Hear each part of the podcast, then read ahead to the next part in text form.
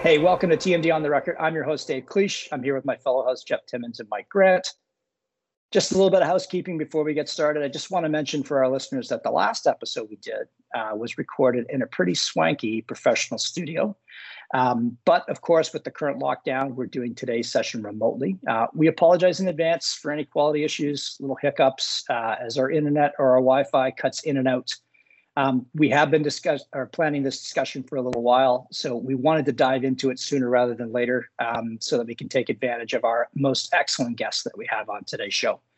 Uh, today's episode, we're discussing the not-for-profit space, um, how the donor acquisition model has changed over the years. Uh, we'll also be having a chat about um, some of the things that organizations should be thinking about to recover what has been lost over 2020 and certainly as we go into 2021 and what they can continue to do to recover so that they can continue this important work. Um, it's pretty timely given everything that's happened. And um, we're really hopeful that some of the, the great discussion we know is to come is going to be beneficial, not just informative for anyone else that's listening in the space who's experiencing some of the same challenges. Um, today, on the line, we are joined by um, a colleague, I'm proud to say, also a friend, uh, Anja Kloch. Anja is a fundraising and development expert who's worked in all over the place, but education, healthcare, youth mentorship, culture industries for over 25 years. Anja is a Canadian, uh, political science degree from Carleton University in Ottawa. Um, over the course of her career, Anja has introduced uh, new revenue streams and developed fundraising activities that have resulted in tens of millions of dollars worth of donations uh, for not for profit organizations in the Los Angeles and surrounding area. Focused very heavily on solving fundraising and marketing issues for charities, research foundations, and private schools. She just has an incredible, impressive track record of successfully strategizing the growth of new revenue um, in an organization by using emerging technology and enhanced planning tools. Um, deep experience in board development, volunteer management, annual giving, integrated marketing, operations event management. Anja is an absolute powerhouse um, when it comes to not for profit space, business development. We are very, very lucky to have her on our podcast today. Anja, welcome and thanks for joining us. Oh, thanks so much for having me. I don't know quite. I think we should probably just close it at that because I mean that's definitely going to be the high, and I don't. I mean that's a lot to live up to. Um, thanks very much, Dave, for that. I'm so excited to be joining you guys. Um, you you are my favorite humans, and uh, yeah, I'm really excited to dive into it and and have a good chat about nonprofits and some of the emerging technologies that they should be considering as they move forward. Awesome. Um, you will, of course, know um, our partners in crime, Jeff and Mike, from our previous relationships. Um, bit of a bit of a tag team here, so we we've all got questions for you, and we all want to jump in on this discussion. But I know that they're equally excited to to jump into this chat with you as well. Yeah, I'm. Uh, it, I'm really excited about this, Dave, Anja, Mike. Um, one thing I will ask, though, I think we should uh, be very um, serious about this. So let's make sure we don't talk about hockey today, because I don't want to disrupt or hijack the to- the uh, the talk that we're about to have and the topic. So I knew you were going to bring it up somehow. Yes, the Sens lost yesterday. I'm aware of it, Jeff. Thank you. You don't you don't need to bring it up. I got it. Anja, welcome. We're really excited to have you here, and uh, um, given all that's happening over the past year, um, this this is a like Dave said, a very timely discussion, and, and we're really excited to have you on here. Thank you. Yes, likewise. So, so we can sort of ease ourselves um, into this discussion, and we do want to get to um, you know the meaty stuff, uh, Anja, things that we've talked about in the past um, mm-hmm. around donor acquisition, uh, around yeah. you know the not-for-profit space, and some of the challenges facing these organizations, especially over the past year with some of the limitations and the restrictions that have been imposed on how they would normally go about generating revenue and um, mm-hmm. uh, and getting donations. But maybe just to get us started, and just for the benefit of those listening, if you could just give us a little bit of background on how did you get into this not-for-profit space anyway? How the hell well, did you wind up there? And well, why? And And why? why? That's the real question. Why? Okay, so obviously with profound intent, right? Because 1991, everybody was aspiring to a job in, in nonprofit. Um, no, to be very honest, I was on track to be a international lawyer. I was going to go to law school in Toronto, and um, the winter before my final year at Carleton, I had a rather massive ski accident over uh, at Lake Louise. I, I had an accident right at the very top of the mountain. The run was called Top of the World, and that sort of derailed finishing everything on time and and you know starting law school. Um, so I was a bit at odds, and then um, shortly thereafter, I managed to come down with the worst case of the measles that Canada has ever seen in 50 years, and was quarantined uh, at Ottawa General. And I was so exhausted after that, I just thought I have to hit pause. And in hitting pause, um, I got to do things like go. My father lived in Kenya at the time, so I was going to visit him, and I thought I would stop in on my younger brother, who was at the time a professional ballet dancer. Was waiting for him, and uh, one of the dancers came out and said to somebody that doing new work for the company, "Hey, blank, I won't mention his name. I'll see you on Monday." And he said, "Hey, no, you won't. I have quit." And with all the arrogance of a 21 year old, I thought, well, I don't know what the guy does, but I'm sure I can do it. So I called up the general manager and convinced him that he should consider me for the job. And, and crazily enough, he did. And the first thing they asked me to do was to build a float um, to promote the holiday ballet that this company had and to um, somehow get it paid for. And I convinced Bell Canada that yes, what they'd like to do is pay for the float. and so um, thankfully, my GM uh, very generous human, really just an extraordinary guy to work for, especially as a first professional job. He sent me off to the University of Waterloo for what they called at the time an income managers program. And that is how I started in nonprofits. So you you offered yourself up for a job. You didn't even know what it was at the time. You got the job, still didn't Yep. know what it was that you were supposed to do, and then you went out and you got Bell Canada to ante up some funds uh, for the float. Yes. I know it's it sounds crazy. When I tell people this story, they're like, "Yeah, sure, that's what happened." But it it, it is what is exactly what happened. And then I went from there to an opera company, and then I moved to the U.S. and you know started a whole bunch. It, the U.S. fundraising is very very different than it was in Canada when I left at the time. Um, that first job, uh, my father was in the Canadian Diplomatic Corps, and he kept on asking me when I was going to get a real job because, as far as he was concerned, working for a nonprofit is something you did as a volunteer. This was not actually a profession. So Well, and that's an interesting stigma because we we talked about that when we were, you know, just doing some prep for this discussion, um, and we talked about sometimes the the stigma or the persona of the not for profit space, and sometimes how, you know, the the the broader public perceives those individuals that have chosen to go into this space.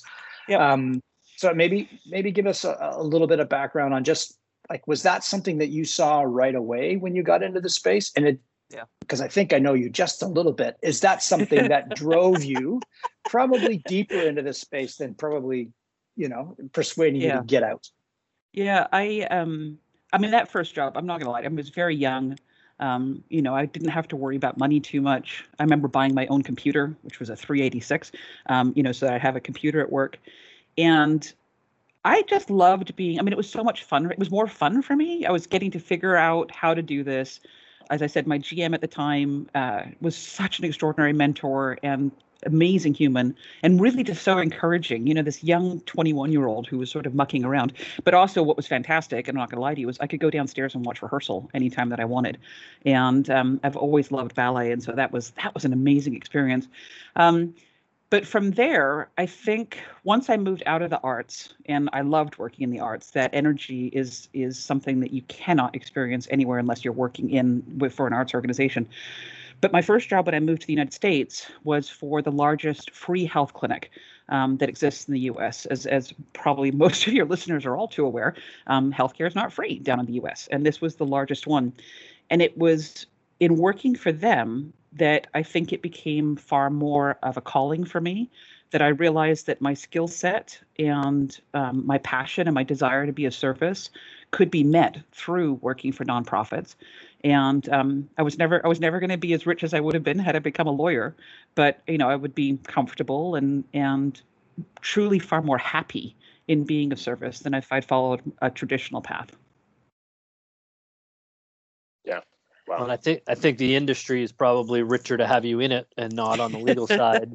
Um, as well. So uh, that's a great story, Anja. And it's um, you know I I particularly liked how you talked about kind of aligning your passion Mhm. um, and the things that you like with your job and, and i think that is um, something that you know I, i'd uh, maybe ask you like do you in in the people that you've crossed paths with is, is this something that is normal for non like people who work at nonprofits are they is it typically filled with those who have a personal connection to the mission uh, you know I'm, I, I'm, I, um, I, I'm going to take your your um, leeway and just be very direct and frank, as I was told I could be. Is um, I would say yes to the detriment of the industry. Would well be that's my, where i was going to go with yeah, it. Yeah. have? I think you know when you think about how many people get passionate about something and they figure that they are, oh my gosh, they're going to fix this problem, without for one seeing if the problem has already been fixed by someone or is already being worked on by someone, but also you know just because you really care about something doesn't mean that you're qualified to be an administrator, an executive, a marketing person, a program provider, or certainly a development person. Um, these are actually skills, and um, passion is not enough for for you to be able to be successful. and you could probably apply that to a podcast host too Yeah.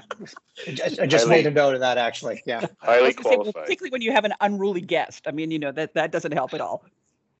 But that's a really good, so this is a really good point. Uh, sorry, Mike, but um, I think Anja, one of the, you've, you've led us there as we kind of expected you would. Um, one of the things that we want to try to do with this podcast um, is sort of leverage what we call the 10th voice. And you're familiar with this because we've, we've spent time together and we've worked together, but um, that's a philosophy that we employ um, at TMD. It's something that we've worked with you on, where we're constantly trying to challenge what is what is generally accepted or what the status quo is, um, and that's usually in the form of asking those hard questions or really trying to push against what feels comfortable and push against what um, generally people are willing to accept.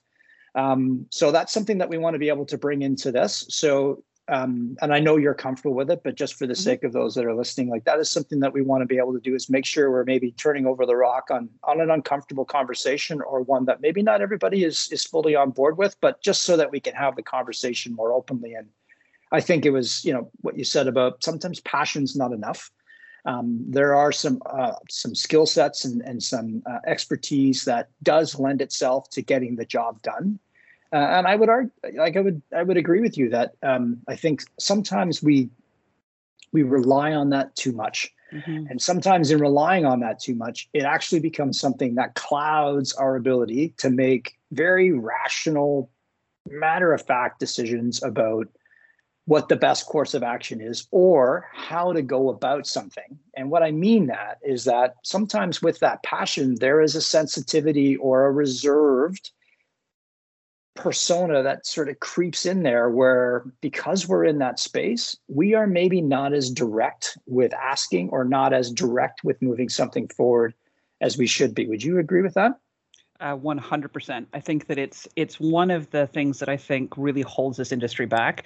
Um, I'd like to think that some, you know, for some of the bigger organizations that, uh, and and as the profession becomes, if you will, very circular statement, but more professionalized, um, that there will be some improvement in that. But I think that one of the issues that that um, I certainly come across is that somehow working for a nonprofit, you are less than you know, like quite frankly, the number of times that people are surprised that I'm smart because they just assume that you went into nonprofit because you couldn't hack it in the for-profit world, right? Not that you were driven to go into it, but that you somehow weren't qualified to do the other. So there's that element, and then you you talk about the fact that there's this um, uh, a patina of good service, good works, that if you start to become strategic and targeted and aggressive in your donor acquisition and stewardship, that you have somehow lost the, that halo effect that um, people seem to think that nonprofits have. And yeah, so I, I, I agree completely with your statement. Yeah, and I think you know I, I've worked with a lot of different types of nonprofits. I've worked with with charities and and higher educational institutes, and have seen over the years a bit of a shift, at least in the way that certain tools and and uh, methodologies are are implemented, and there there does seem to be a bit of a shift there. But one of the things that I noticed, and and I'm just going to say this because this is what the the podcast is about, that at times in in some organizations it seems the focus is more on um, the staff that are most committed to the mission versus necessarily the staff that are most qualified to do a specific role. And my question to you is because you've seen this for for a number of years do you see that needle moving do you see any change happening in the way that uh, fundraising is done um, in the place like i said i mean if you're if you're looking at some of the billion dollar charities that we have in the us i can promise you that they are very specific and very focused at accessing any technology and any resource that they can in order to be efficiently amplifying their donor base um, they are few and far between. And I think that you get, and again, very frankly, when the nonprofit space, you get a lot of people who feel very deeply like they have big feelings and they really are committed to being of service. And it's mm-hmm. like, as I am, you know, it's part of who I see myself as, is that I'm of service. But it doesn't necessarily mean that they're terribly strategic or analytical. And um, so I think that they don't, they, it's like it has to be an emotion based thing as opposed to a sequenced um, well thought out uh, using technology and then you know sort of working the steps in order to get there and it's very funny because we have this thing in in um, major gifts that we call moves management which is a process by which we identify someone that we think has the capacity for a major gift and we very deliberately put forth sort of 10 to 15 steps, like touch points that we're going to do with them before we would even consider asking them for a gift. So mm-hmm. we do that part, but then when it comes to acquiring donors or sharing our messages, you know, more broadly in order to expand our audience base, well then no we, we we shouldn't we shouldn't be we shouldn't apply forethought. We shouldn't use the resources that we have um, you know because that's somehow I would very frankly it's somehow dirty you know like you're not right. you're not pure anymore. Right. Can you still have an authentic grassroots message while still employing modern tools and sales techniques absolutely. Absolutely 100% when i think of um, you know some of the places that i've worked is it's it's it's a very i mean i've worked for some very fundamental missions. Um, you know like i said providing free health care for for the indigent people who don't have health care um, protecting the poor and vulnerable making children you know have have great mentors and a safe place to come after school. These are all incredibly fabulous missions and they're a lot of them are very grassroots but if you don't employ modern techniques in terms of donor acquisition and marketing strategy and stewardship opportunities, you you're you're negating the the power to do more good. If you have such a great thing that it's grassroots and it was a bunch of people that came together and started this and they cared so much about it and it's grown and grown and grown, it's your duty if you're sitting in the seat of uh, uh, a development professional or marketing professional or marcom you know that gets broken all sorts of different ways. It's your duty to then take what is out there now what is available now and continue to expand it using these techniques as the first people did when grassroots was the only choice. Mm-hmm. so so why don't they like I said, I think I think I think for a lot of people, it's um, a lack of well, for one, I'll tell you a lack of knowledge. I don't think I run into a lot of development professionals who simply don't know that there's these tools out there. They yeah. might know they might know about Facebook and the fact that you can click off that you want to be talking to, um, you know, uh, a, a, a, female of a certain age who probably has a, a student who's about to come into ninth grade who lives in this geographic area and enjoys cooking, right? Like that's about as far as Facebook is going to get you. But they think that that's that's the end game, right? Like that's okay, we can do that. They don't understand. Like when I started working with you guys, the tools that you brought to us through your partners and our ability to come up with the the true definition of the personas that were most likely to respond to us, then to layer on top of that each persona will respond to a different message. So, you know, don't feed up the same message to a Gen X woman as you would a Gen Z male. And being able to still be very clear about brand and campaign, but to be able to tweak it in order for it to resonate the most with that audience that was something that even I think I'm pretty cognizant and on top of things. But it wasn't until I started working with TMD and the way that you brought those tools to us. I, I mean, you know, I'm not I'm not going to say that I was ahead of the curve. You guys brought me into this curve, but now having done it that way.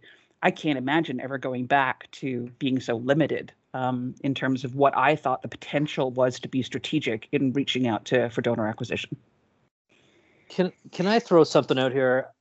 I have a I have a little bit of a I don't know if it's a philosophy or a, a thought or just a you know tenth voice around what I think is one of the biggest challenges. And um, you know and this is no disrespect to those who are marketers or business development or or uh, fundraisers development people at um, at nonprofits but nonprofits I think they really need the best marketers and the best development people to get the money that's required to solve, as Dave often refers to it, I love the line, the world's greatest problems. Mm-hmm. We're asking these nonprofits to do this.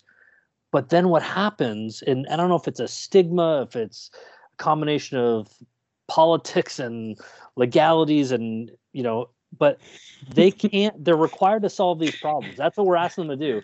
But yeah. then we don't let them spend any money. No. We don't let them, they're not allowed to hire the best people. They're mm-hmm. not allowed to spend any money on media.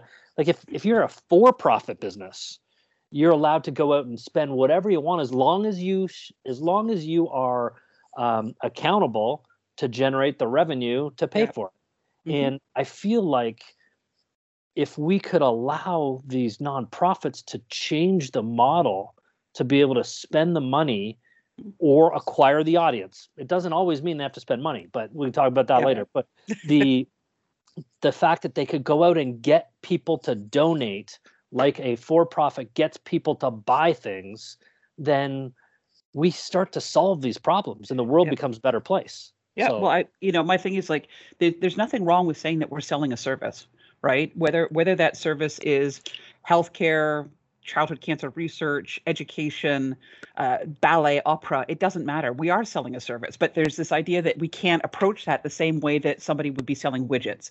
And I really respect the reason that we ended up with with tools like GuideStar and Charity Navigator. They were there because there was abuse going on in terms of executive compensation and benefits, and there was no transparency. Right? There was it was hard to access. An, um, in the U.S., we have to file something called a 990 that very clearly lays out our expenses, our executive compensation, so that there's transparency. But it's become this you, you get held to a percentage you have to spend x on your programs and why on everything else. And if you upset that balance, you lose your ranking. And Charity Navigators did a great job of making sure that people see them as a resource to go and check out if this is an okay charity. But honestly, the number of times that I have had that be punitive to me. I need to spend money in order to make more money to expand my program. So one year my ratio might look really crazy, but the next year you're going to see that that benefit. And it's this very short-term view that nonprofits are held to. Um, you know it's not it's not the same as corporations are. Yes they're accountable on the annual basis to either their owners their shareholders whatever but people understand their trajectories. And also for-profit corporations are far more they get far more leniency when it comes to things like a pandemic right? Like nobody expects uh, american airlines to be turning a massive profit this year. But you know in the nonprofit world we still need to provide the services that we promised that we would you know? And that's that's it's it, there's a lot of challenges when it comes to it. But I, in short, I agree with you that until we get in the nonprofit world an understanding that it is not evil to be spending money on donor acquisition, market share growth, audience development, whatever you want to call it, this is this is not a bad thing. This is a thing that ultimately will allow the nonprofit to be more successful and to provide more service. We've talked about this before, and like I'm I'm listening to the explanation and I'm getting a little pissed off because it it kind of burns my ass a little bit that it's it is ass backwards. Mm-hmm. So you know Jeff is quite right, and we've talked about this, which is why we came together in the first place, Anja, because we had such an affinity with what it was you were trying to do um, with the organization you were with, and like that mission resonated with us in such a genuine personal way um, where we we're now compelled to bring every ounce of expertise, insight, perspective, every ounce of you know resource capacity that we could, because we felt not only um, were we going to sleep better at night because it it was actually the right thing to do, uh, but because we were in a position to do that. I don't understand for one second why the rules are different for for profit um, as they are for not for profit. If anything, they should fucking be reversed. Like, yeah. how is it? How is it that not for profit organizations can bleed out the back end of their P&L. They can lose money quarter over quarter. Um, they're actually not many of them contributing anything positive to society. And other than like putting people into debt or giving them more material things that they can latch onto, they're not solving a real problem. They're not actually providing care or to your. And I love the way you said this. And I know this is true about you being of service. Like they're not actually helping create a better society or a better series of communities or addressing some of these honestly let's face it people die every year because we have not been able to find cures or we have not been able to fund enough research to put treatments in place that and regardless of what the the cause or what or what the charity is I don't understand, and maybe you can tell me why the hell hasn't someone stepped up and said, "Hang on a second, this is absolute bullshit. These not-for-profits with like with you know all the right expertise in the planning because you're right we have met um, we have met folks like you in a not-for-profit role which were pleasantly surprised and we went holy shit anja has her shit together. We are going to be able to head down a path and we're going to be able to do something here. Why hasn't somebody stepped up and said this is wrong we are not moving these things forward the way we could well, I'll tell you the the CEO, former CEO of the AIDS Ride, um, he is a huge proponent of this. Like he is so fed up with the assumption that um, if you're the CEO of a fifty million dollar nonprofit, that it would be outrageous for you to be paid anywhere close to what a CEO of a 50, $50 million for profit was getting paid. And so there there are there is more noise being made about it. Um, I've seen less you know grumbling about executive salaries. I mean, why wouldn't you want the the former CEO of Coca-Cola to be running the American Cancer Society or something, right? Like, why wouldn't you want somebody with that expertise? But you're gonna have to pay for them. It can't always be, well, but this is a good cause, bleeding heart. You know, like you should do it because I'm a I'm a good I'm trying to do good in the world. Um, I will tell you one thing that's really interesting in the U.S. Um, is Canada, and I'll give you a quick, very quick analogy. So, as you know, my first job was with, with a ballet company, and I uh, attended several conferences when I was there that were actually in the U.S. And we had a fascinating discussion. There's a bunch of Canadians and a bunch of Americans. We're all for sort of small ballet companies. And we had this conversation that if you look before the creation of the Canada Council, that um, private funding of ballet companies, arts companies, in the US and Canada were very similar. And then when the Canada Council was formed, which was a great thing to do, it, the attitude was like, oh, well, the government's taking care of that. So it, it's I am um, it's a luxury if I can donate it because somebody's already taken care of it. Whereas in the U.S., you know, donations to the arts, particularly in the big cities, continue to go up, and you have like you know San Francisco Ballet and New York City Ballet that are extremely well funded in the US, we don't have that social safety net um, the way that we do in, in Canada. But it's that still thing like there's this idea that the somebody else should be taking care of that. Like homelessness is a government problem, right? As opposed to it is just a problem and you should donate to it. And it's like almost like um, rich people are able to donate to charities. You know, the average person isn't. And so it leads to this dichotomy where you don't it's it's not seen as fun. Like they, everybody knows we need it, but it's not as fundamental as buying a new winter coat. And so that all the R&D that goes into a winter coat and the marketing that is seen as justified. It's not it's not seen that way in the nonprofit world. It's a real perversion of values, isn't it? Like mm-hmm. because mm-hmm. um, you're absolutely right. We we may have actually created an environment where philanthropy, but even because philanthropy and and and fundraising and donations these are different beasts i think to some yep. degree and i think i yep. think maybe as a as a general consumer or as a general member of a community we get these things confused and i think you're right we've created this situation where most people regular people those of us that are on this call and those of us that you know that we we know and work with like regular that's not for regular people that's for the rich that's for yep. the well off that's for those with means to actually you know, go to their big gala balls and write big fat checks and all the rest of that stuff. Mm-hmm. We're kind of leaving it up to them.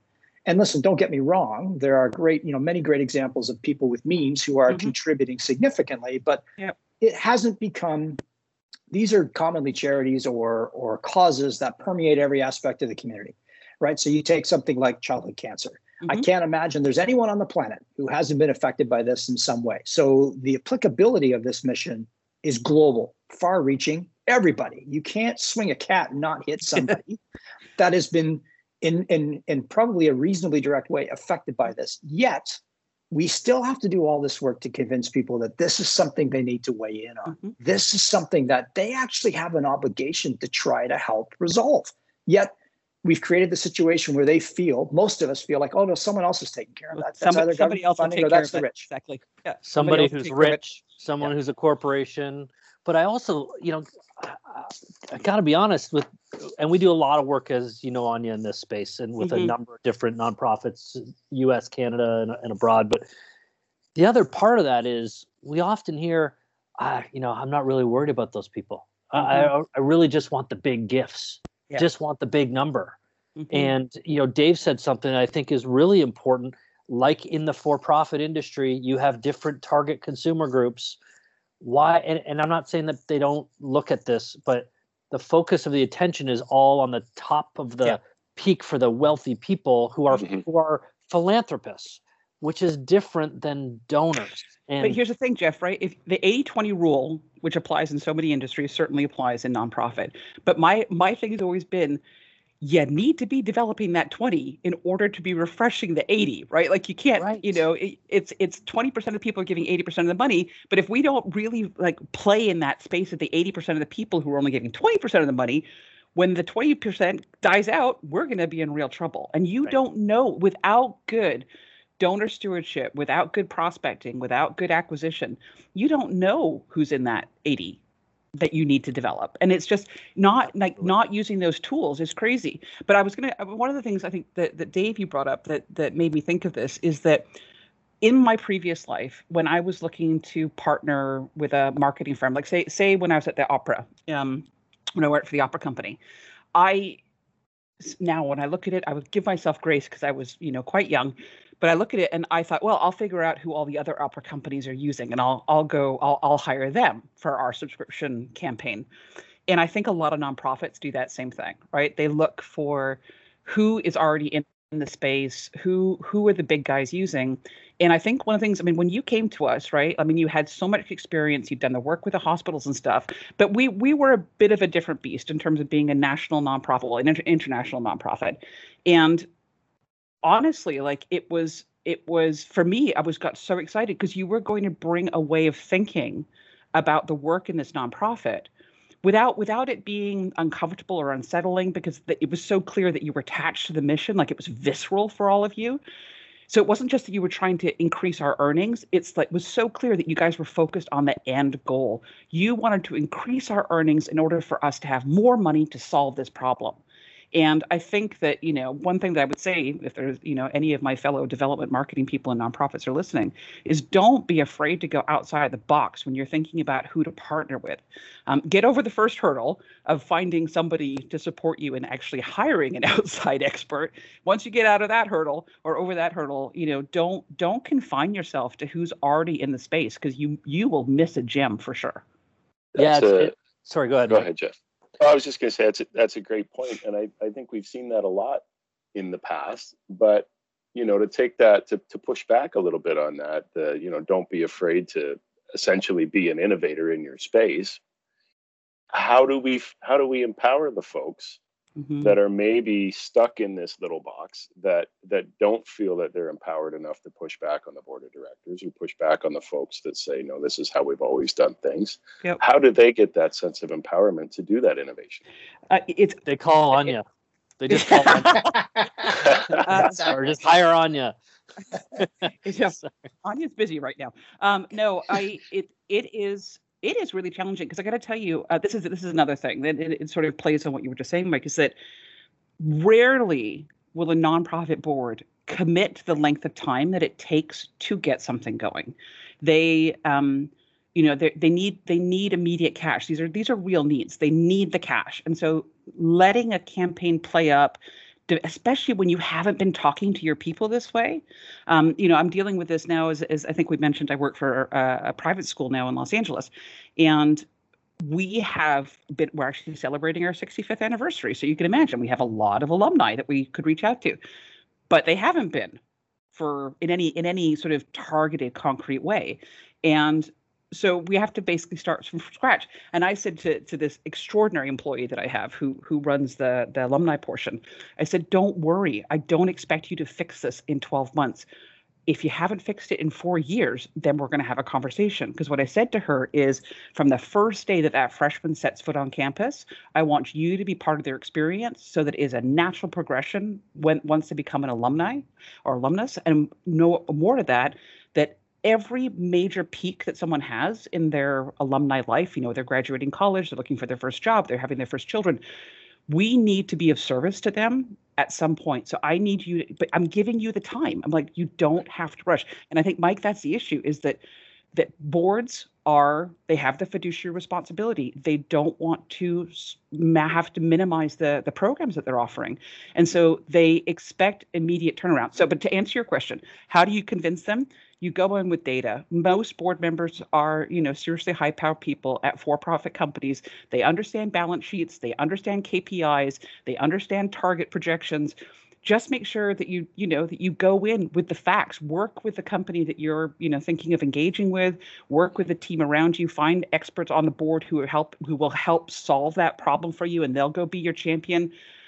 It is so worth it and i know that it's uncomfortable but it is absolutely fundamental. I think, especially as consumers start to expect more targeted communications, they don't. Uh, I, we, this is a silly analogy because we all use it, but don't they don't. If you send them an ad for dog food and they have six cats, you are never going to get their business because you've immediately said, "I don't know who you are. I don't respect you enough to find out," and so that's it. You're done. And nonprofits have to take that mentality on. Yeah, and the approach sometimes is just to send twice as many messages then.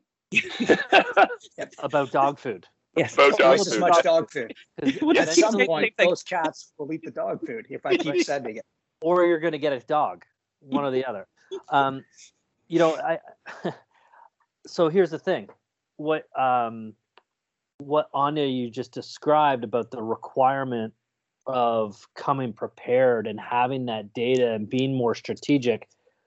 I got to be honest, usually doesn't come with a lower cost. hmm That doesn't usually mean I have to find the cheapest partner out there. I Yeah. have, you know, um, and that in itself is part of the problem. Like, what is, is there an opportunity? And I honestly, I don't know. Is there an opportunity at some point for the nonprofit space to look at performance-based Yes. type marketing arrangements, partnerships so That- that you know, I literally Look, wrote this that is down, like- Jeff. really, when did you learn to write? Mike? I mean, you usually are on the keyboard. You wrote it down actually- in crayon. it's a series of symbols that I've but written, it, but is it in cursive? That's the question. it um, is actually cursive. It's They in don't even HTML. You wrote it in code.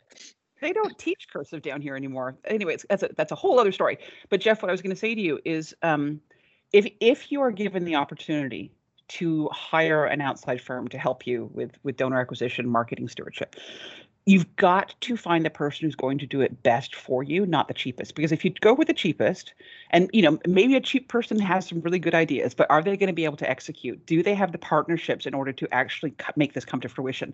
Because if you spend, you know, okay, say say you've got a twenty thousand dollar budget, and they're like, you we'll give you twenty thousand dollars for your marketing budget, right? And you're like, oh my gosh, all right.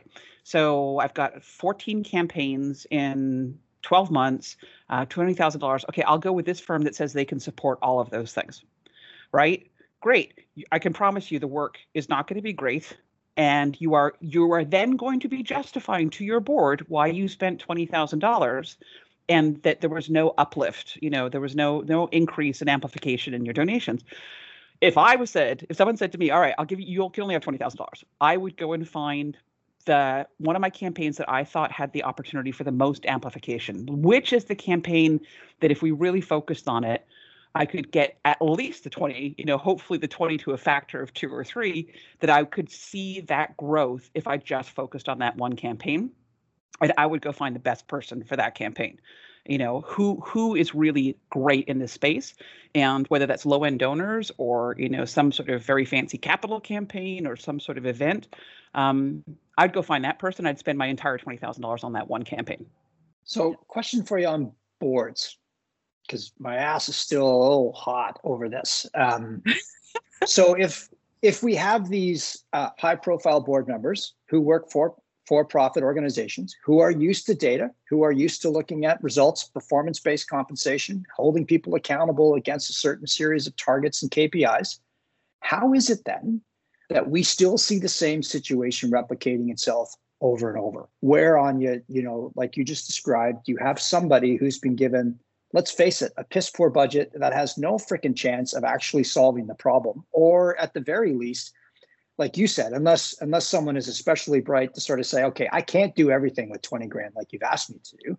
I'm actually going to try to focus out on the one thing that I think I can show some progress. Use that as a mechanism to maybe say, see, if you give me this, I can give you this. So if you give me more of this, I will give you more of that. How is it that there's still that gap with those boards. If these boards are are sitting there yeah. and, uh, and they're supposed to be, yes, they're supposed to be finding providing governance and and all of those other and th- those are very important um, aspects of of running uh, any organization, but not for profits for sure. How is it that that experience. Isn't helping leadership at a at a at a not for profit say, you know what?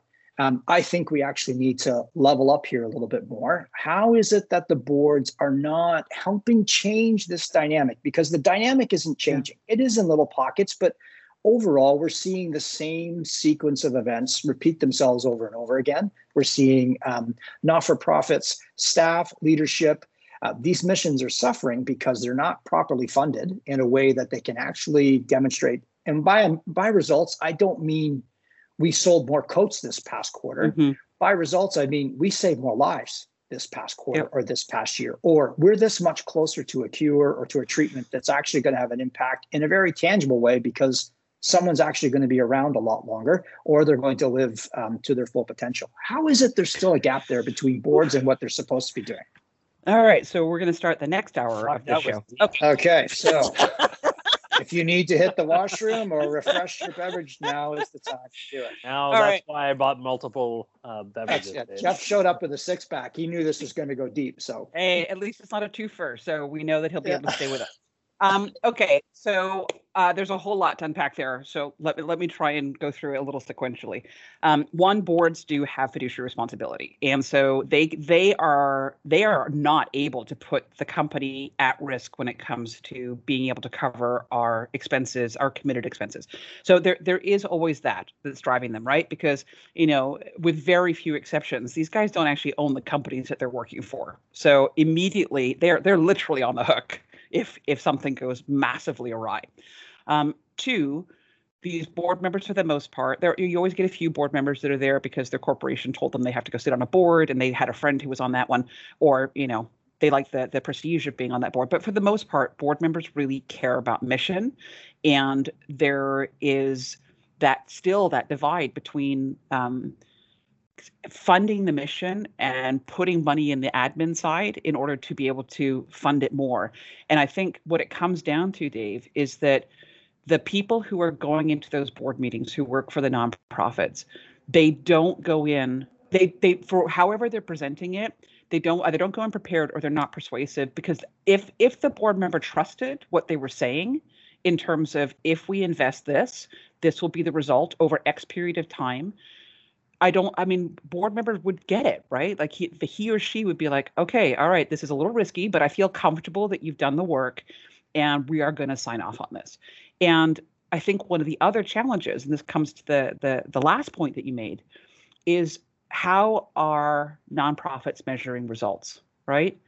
Is it, I used to, when I worked for, for a mentoring organization for youth, I always used to talk to when I would go meet with a donor.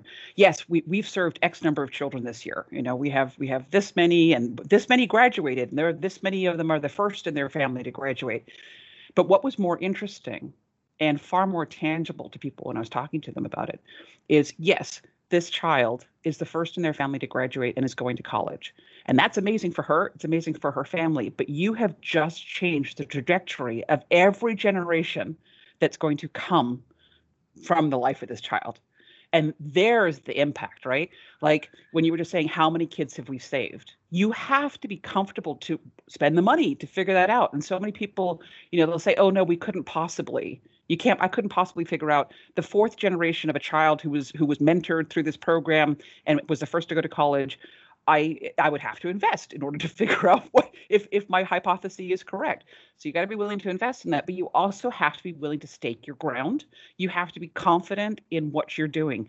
If you only look at that first step, like if at the school that I'm at now, if I only looked at how many kids graduating from 12th grade were getting into a college and what sort of college were they getting into, well, I mean, yeah, that's that's a metric that a lot of parents care about but I don't think that's what we're as a as an institution. I don't think we're not we're not just trying to you know crank out the sausages and make sure that they all go on to the you know the next place.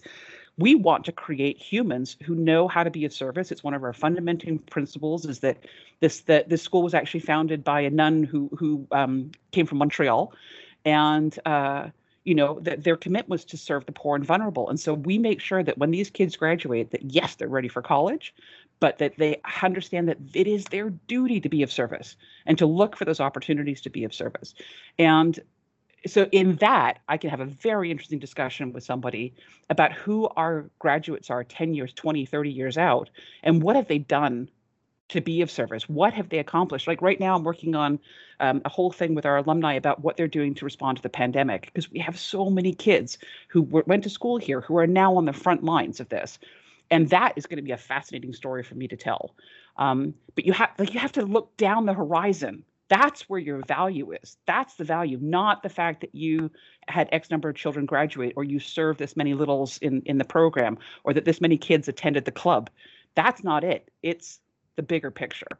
And I until people start going into their boards and being able to tell that story get them really emotionally attached to it and then say and here's how we're going to do it here's how we're going to measure it. I if you did it that way who wouldn't sign off on it? But it, it means money and, and money has to be committed. Well and here i think you know i think you maybe really hit on something on you is that the difference between the nonprofit and the for-profit is the and you keep using i don't know why you guys keep using jackets and outerwear as examples but um, the the reality is products like that are essentially commodities mm-hmm. and it's transactional. And it's just one season after the other. You keep doing you hope to get a little bit more. But the opportunity to make a difference with nonprofits is a lifetime. Like mm-hmm. it is more than material as in a product. It's in you're changing the course and direction of people. And you know frankly you know uh, i'm not i'm going to kind of steal this line but i'm not really willing to accept that corporate america or corporate north america or global or whatever doesn't have the resources to solve those problems but I, I, like where you're i like sorry to interrupt but i like where you're going there because you're kind of changing the math around lifetime value, right? So we talk about in the for-profit space lifetime value of a customer.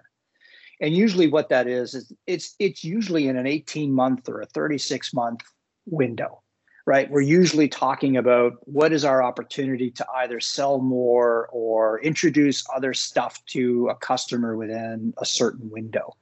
But there's usually a little bit of a like it's more of a finite window, but Anja, what I liked about what you were just saying, what Jeff was building on, is like you're almost talking about a more forward looking view of return on investment in the not for profit space because now that creates challenges of its own, right? So if you actually start to say, actually, no, it's not just how many kids or how many treatments we were able to fund last year it actually has to do with the value that we can deliver to the community for the next 20 years or the next 30 years if that individual lives mm-hmm. how do you possibly forecast that kind of return on investment? Because in many ways that's what you're doing. You're actually you're prolonging the contributions to society at a larger scale by actually being able to fund these cures or these programs or or whatever else. How the hell do you wrap your head around that? I don't know. Let's let's bring the computer science guy in because i'm going to bet that he can write an algorithm for us that'll figure this all out.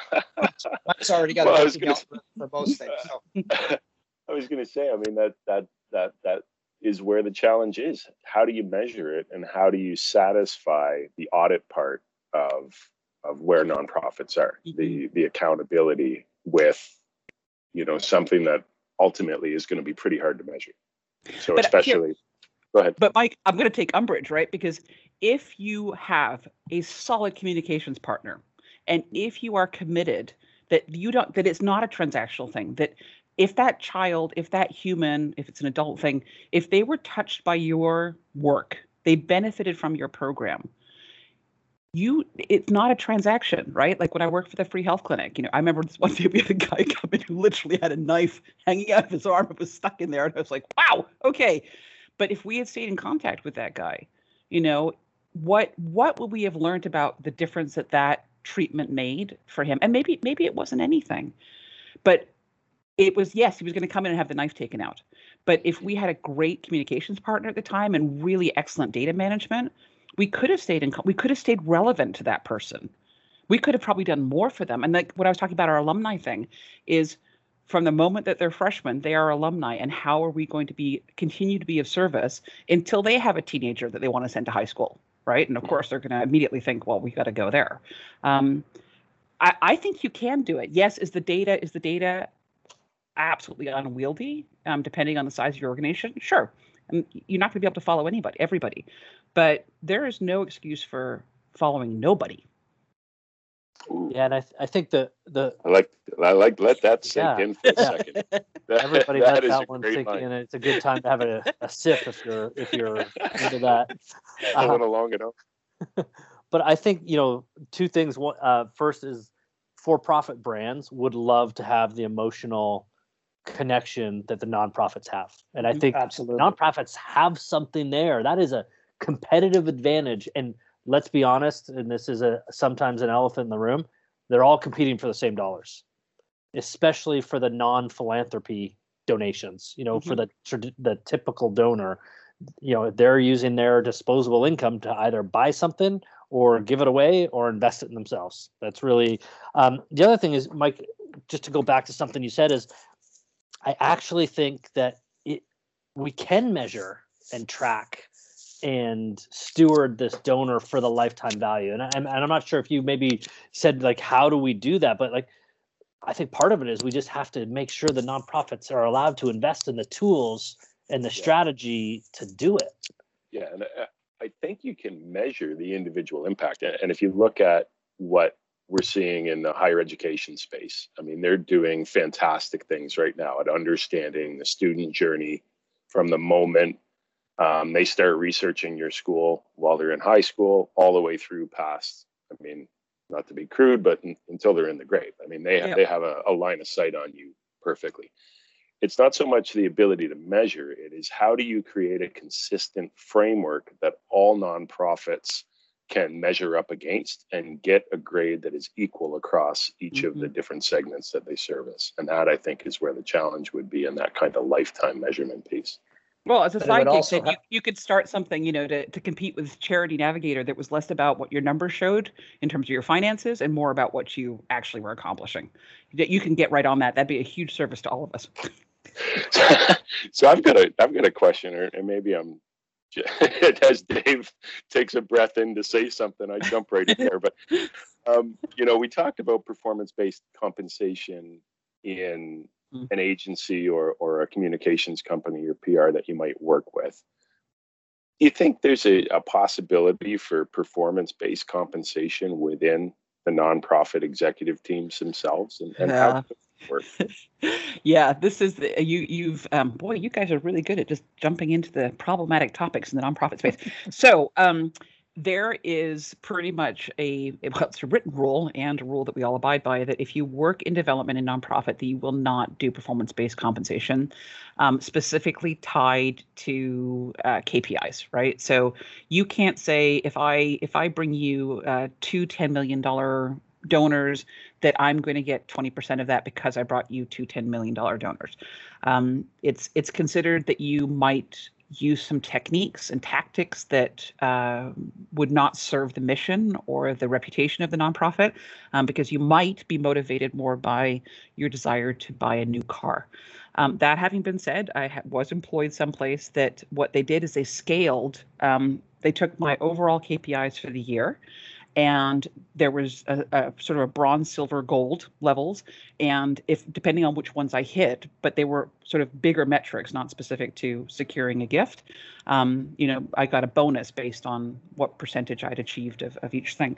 So the, you know there are some people trying to get around it but it is it is a massive topic of conversation. If we were allowed um, or if it wasn't there wasn't such a stigma about paying people by performance, we'd be able to have a lot more people working in nonprofit because you know we wouldn't be carrying the full load and you know they'd have to sort of prove themselves in order to to be compensated. But it is a very sticky wicket.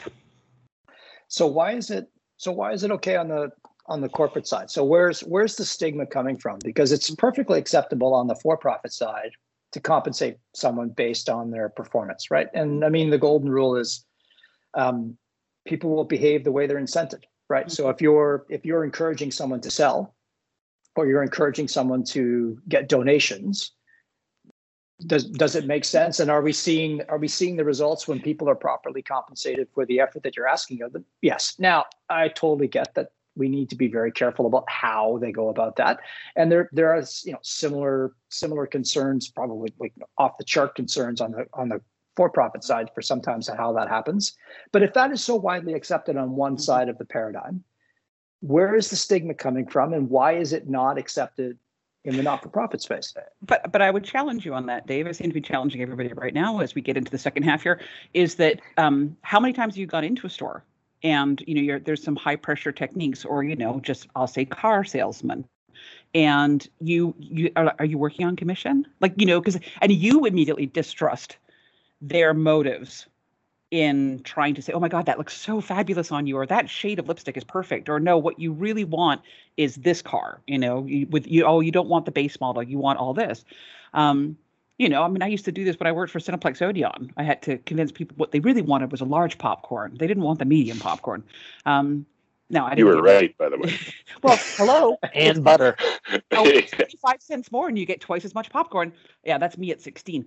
Um, so I, I, I think that even in the for-profit world, now if you're talking about executive compensation and the fact that the head of GM, if he has a good year, gets you know it's in his contract that he gets a million dollar bonus or X number of shares, yeah, I, I agree with you, and I think that is going to have to change. But when it comes to the person who's actually doing the transaction, like a major gift officer going into somebody who's getting a very palsy salary and uh, but all their compensation is basically based on commissions you are you're going to wonder, right? Like, I mean, we do well, it we do it in for profit.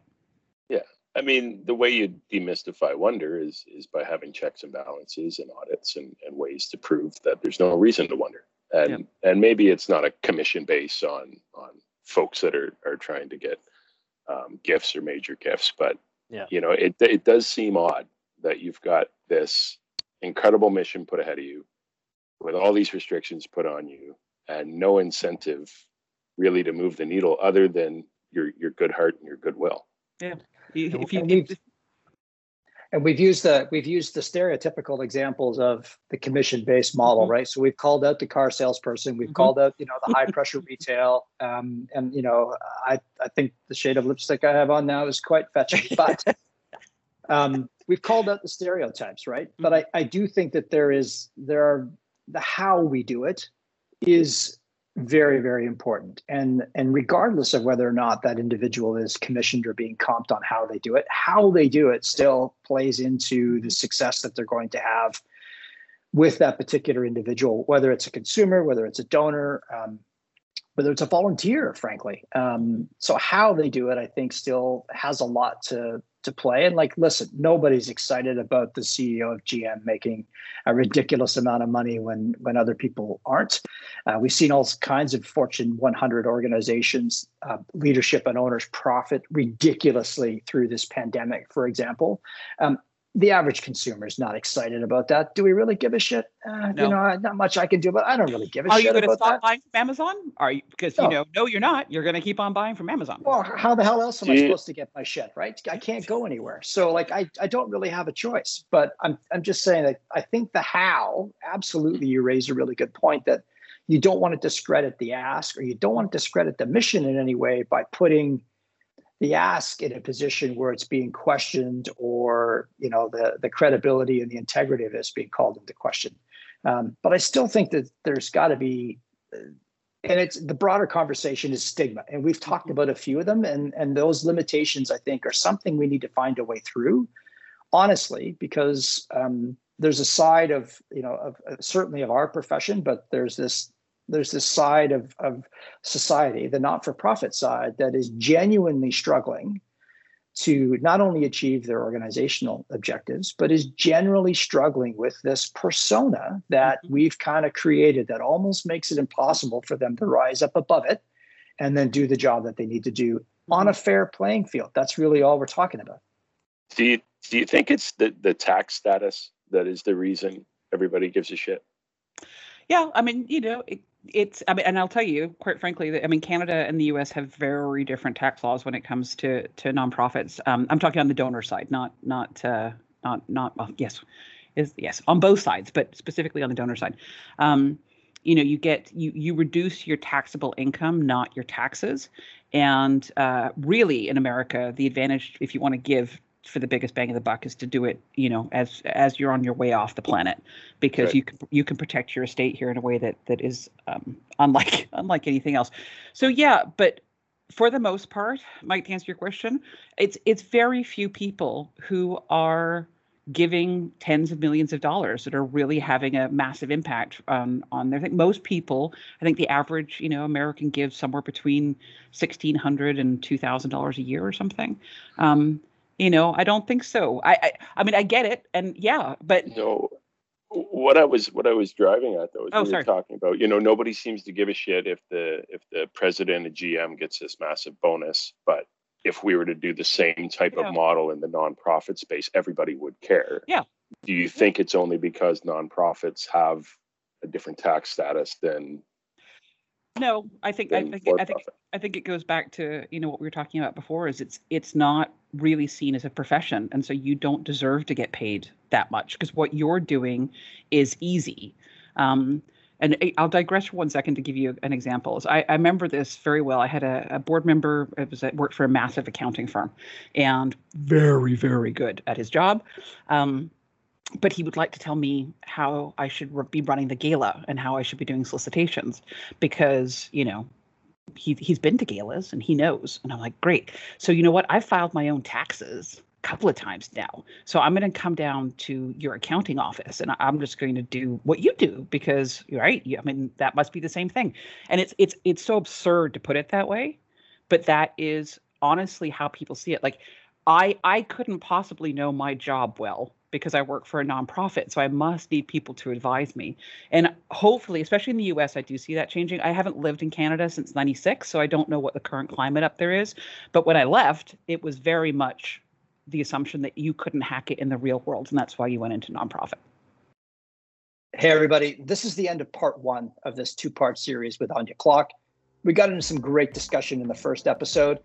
Went a little bit long. We want to make sure that we're making, uh, we're not making you sit too long to get to the good stuff. So we wanted to break it up. Join us next week when we um, introduce you to part two of this fascinating discussion with Anja Kloch.